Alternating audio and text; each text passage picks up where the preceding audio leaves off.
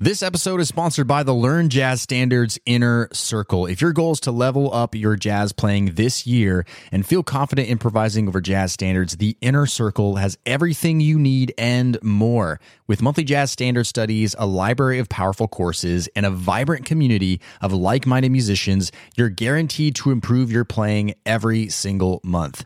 Podcast listeners can get 50% off their first month when you go to ljsinnercircle.com. That's ljsinnercircle.com or find the link in the show notes. Now, on to today's episode. This is the Learn Jazz Standards Podcast, episode 75. Welcome to the LJS Podcast, where you get weekly jazz tips, interviews, stories, and advice for becoming a better jazz musician. And now, your host. He's a jazz musician, author, and entrepreneur, Brent Vaartstra. All right, everybody, welcome to yet another episode of the LJS podcast. My name is Brent. I'm the jazz musician behind the website learnjazzstandards.com. Welcome, whether it's your first time ever listening to the show or whether you're a regular listener. Now, if you're not familiar, Learn Jazz Standards is a place where you can get free jazz education, jazz lessons, tips, advice, all kinds of resources to help you play jazz music and we deliver that through our blog and, of course, our podcast, which you are listening to right now. And on today's episode 75, I have a short but sweet episode for you. And it's all about a very important topic, which is how to internalize jazz language. Now, jazz language, we need to be learning it in order to become good jazz improvisers. You know, music, I always say this is is a language. It's not even like a language, it is a language. And jazz is one way to speak that language. You could call it a dialect of sorts. And in order to learn it, we need to be listening to it. We need to be taking ideas from recordings and learning it by ear. We need to be learning songs, all sorts of different things. But it's all about how you learn it, right? Because how often have you learned something? From a recording, maybe it was a song, maybe it was a lick, maybe it was a solo, and then you just kind of forgot it, right? I mean, this is very common with jazz repertoire, learning a song and then just eventually forgetting it altogether. Well, it happens to be the problem is in the learning process and how you actually learn the material at hand how you properly internalize this material. You want to you want to know this stuff forever, right? And you want it to sink into your playing and, and actually produce results for you. So that's what today's episode is all about is how to internalize jazz language, different from just learning it. It's internalizing it. And I'm going to have a little bit of a challenge for you at today at the end of today's episode. Okay, so without further ado, let's jump in today's lesson.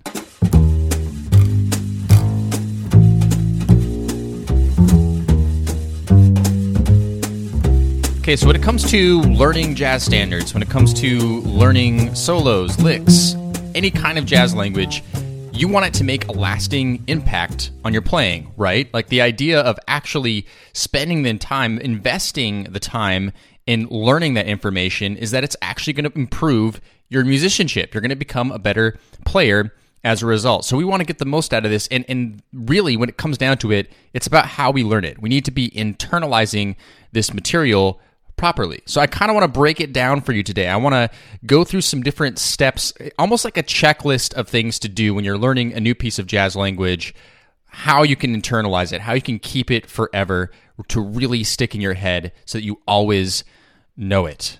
Now, the bottom line of all of this, and this isn't rocket science here, this is not something new you've never heard before, but the bottom line of how to internalize any kind of musical language is repetition.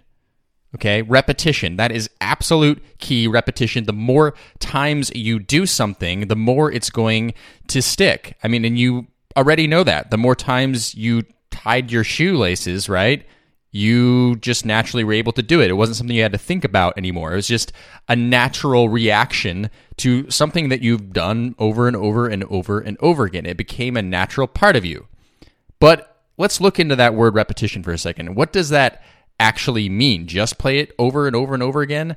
Well, not exactly. So here are some things that you need to do before moving on to, say, another piece of jazz language if you want to truly internalize one piece of jazz language. Now, the first place I want to start is singing.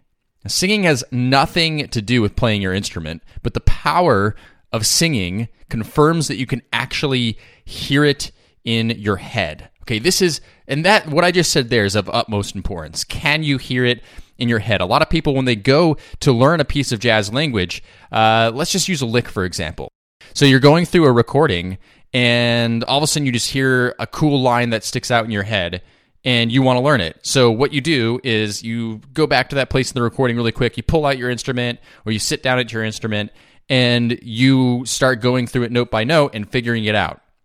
Okay, well, that doesn't mean that you're actually hearing it in your head. That means you heard it, you thought it was sounded cool, and you started learning on your instrument, but you just bypassed a really important step, which is can you recall it without even having to have a reference note, having to actually hear it? You know, when it comes down to improvising, when it comes down to anything like this in jazz, it's all about your ears, right? It's having really strong ears and you have to be able to hear that piece of language in your head you know? So if i'm thinking about this particular lick i should be able to play it in my head or even sing it out loud or hum it or whistle it without having to have a recording present at all. So that's the first thing that you need to do is you need to be able to sing it. And i know it's a little bit cliche to say if you can sing it you can play it. And you maybe you've heard that that saying before but um, it is true.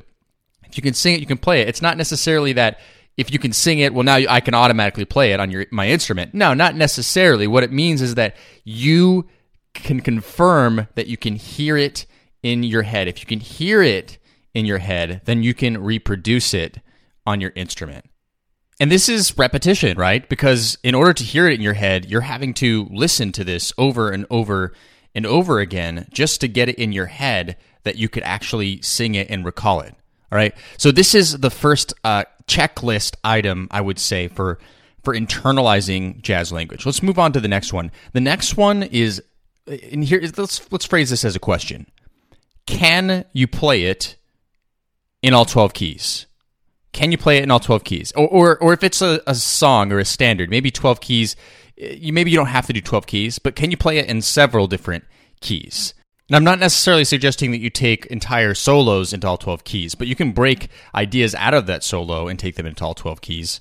Now, I know there's some people that when whenever I say this, oh, make sure you can play it in all 12 keys or multiple different keys, some people go, ah, it's stupid. You don't need to do that. It's not worth your time. I mean, it's just play it in the keys that you need to play it. Well, that's that's great and all, but and it comes down to it. If you really want to internalize it, and if you really want to take this repetition thing to the next level, learn it in multiple different keys. If you only know how to play the jazz language in one key, you're only scratching the surface of what that is all about. When you take things into other keys, not only are you practicing repetition, right? Because if you're going, there's 12 keys in Western music, right? So if you're doing it 12 times at least in, in different keys, but you're probably at least, I mean, at least three times, right? Each, each key. So all of a sudden you this that's essentially 36 times you're playing that. And then that's only one practice session where you're taking it throughout 12 keys, right? I mean, if you did multiple practice sessions and you just keep multiplying that number, I mean, you're playing this a lot. So not only is it repetition, you're training your ear to recall the idea no matter what key you're improvising in. And of course, you want to be able to play that idea in any key on your instrument. There's there's technical limitations there to playing in different keys, right? So you want to be able to play it in any key no matter what. So I really always do preach uh, practicing in all 12 keys. And if you go back to episode 49 of the podcast, I did an episode all about three ways practicing in all 12 keys will make you a better musician. So go ahead and check that episode after you're done listening to this one, and I go into a little more detail about that. But I'm, I'm I really am a big fan of practicing in all 12 keys, and it will indeed help you internalize the material better. Okay, so that's the second checklist item. Now, the third one, I'll phrase it in a question as well. Can you play it along with the recording? Can you play it along with the recording? So, if you learn, again, let's use a lick as an example. If you learn a lick and you're just able to play it by yourself, that's one level of it, right? That's one level. The other level is being able to match exactly what the musician on the recording is doing. This requires repetition, of course, right? Because you're having to go over and over and make sure you're matching things up. Like, let's say if this is an entire solo, this is even more important, right? An entire solo that you learned, you're able to play it along with the recording, not just by yourself, but you're able to match the intonation, the phrasing, the way they're playing it. That's all going to help you internalize it. In fact, every time I've ever learned an entire solo, it's insane how many times I go through that even just trying to execute it properly with them. Because if I'm doing it by myself, sometimes a mistake slips up, I get back on track. But when you're playing along with the recording, you have to nail that, right? So that's repetition in and of itself. And it's helping you really get inside what the musician is playing, what they're doing. So, can you play it along with a recording? That's another really great tip for internalizing. And again, uh, if we are doing the math here, I mean, so far, like the repetition is off the charts. We, we sang it. That means we had to hear it. That was a lot of times. 12 keys. And then we're playing it along with the recording. So this is a lot of time spent on just one piece of jazz language. We're not going on to the next one. We're really spending a lot of time on it. Okay, now the last one I want to talk to you about is analyzing. It's important that whatever jazz language you're learning that you understand it. Now understanding is the next level of all this because a lot of what we're talking about is muscle memory and hearing things and all that stuff, but actually knowing what you're doing, understanding the theory behind it, understanding how that jazz language works or how it functions will help you internalize it as well just because knowledge will help you remember things, right? Just if you don't understand how something works, it's not going to stick as well in your head. So, for example, if you learn a jazz standard, there's a lot of questions to be asked. Well, what chord progressions are in there? Uh, what key center is this in? Does it go to multiple different key centers? Is there an A section? Is there a bridge? Um, is this modal harmony? Is it uh, diatonic harmony? Is uh, you know what, what are some of the more difficult parts in there? How is the harmony actually moving? Now, the melody of the song is how does the melody outlining the chord changes? What are the chord tones that the melody is playing? All kinds of questions you can start asking to try to understand how this song works, how it actually functions. So it's more than just simply, oh, I learned it.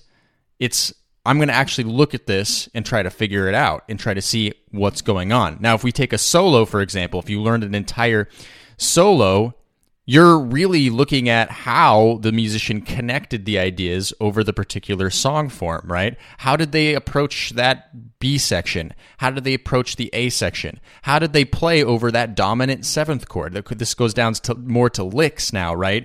If you just take one single idea over, let's say, a D7 sharp 11 chord, well, how was the musician outlining that? Like how did he phrase that? Or if it's a 251 chord progression a lick over a 251 chord progression what notes were important that the musician played to connect those chords together?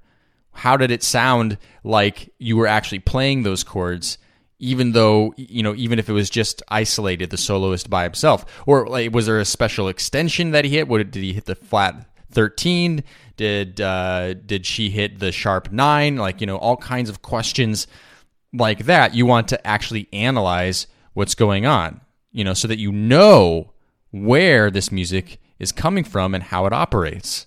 So, analyzing is that last checklist item that's really important for properly internalizing musical language. So, let me quickly recap everything that I've talked about so far. And we'll phrase these all in questions. I think it's easier. Can you sing it? Which means, can you hear it in your head? Can you play it in all 12 keys? Or if it's a song, can you play it in at least a handful of different keys? Are you able to do that? Can you play it along with the recording? Have you matched the work that you've learned with an actual recording and played along?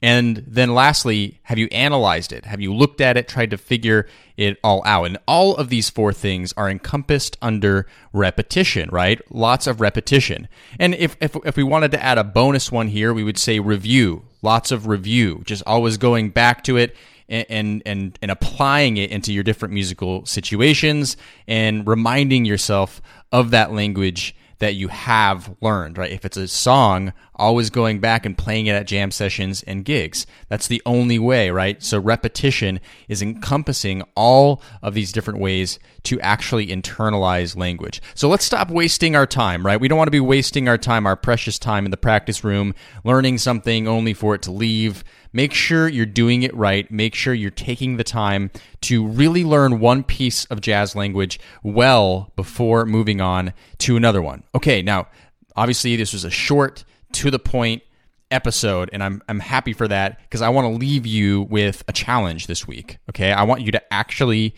do this. And when you do it, after you've done it, I want you to go to the show notes, learnjazzstandards.com forward slash episode 75, and leave a comment and tell me what piece of jazz language that you practiced, that you internalized. Okay, so you're going to go all th- through all those steps. I want you to pick one lick. I want you to be able to sing it. I want you to be able to play it in all 12 keys. I want you to be playing it with the recording that you took the lick from, that you learned by ear and I want you to analyze it. I want you to have an analysis of how that piece of jazz language functions. Okay, that's your challenge. Best of luck. Let's do this.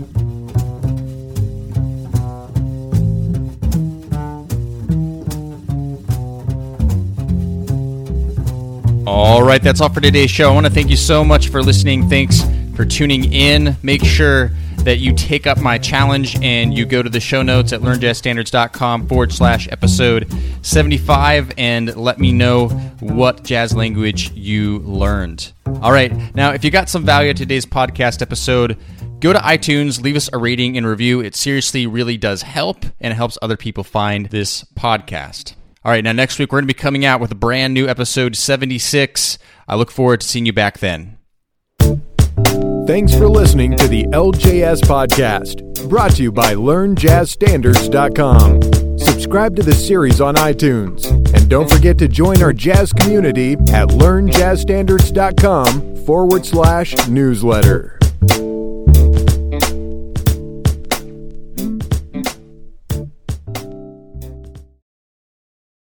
Hey, podcast listener, would you like to ask me a jazz question and get it answered here on the show? Then go to learnjazzstandards.com forward slash ask. That's learnjazzstandards.com forward slash ask. I look forward to hearing your question and answering it on a future podcast episode. Learnjazzstandards.com forward slash ask or find the link in today's show notes.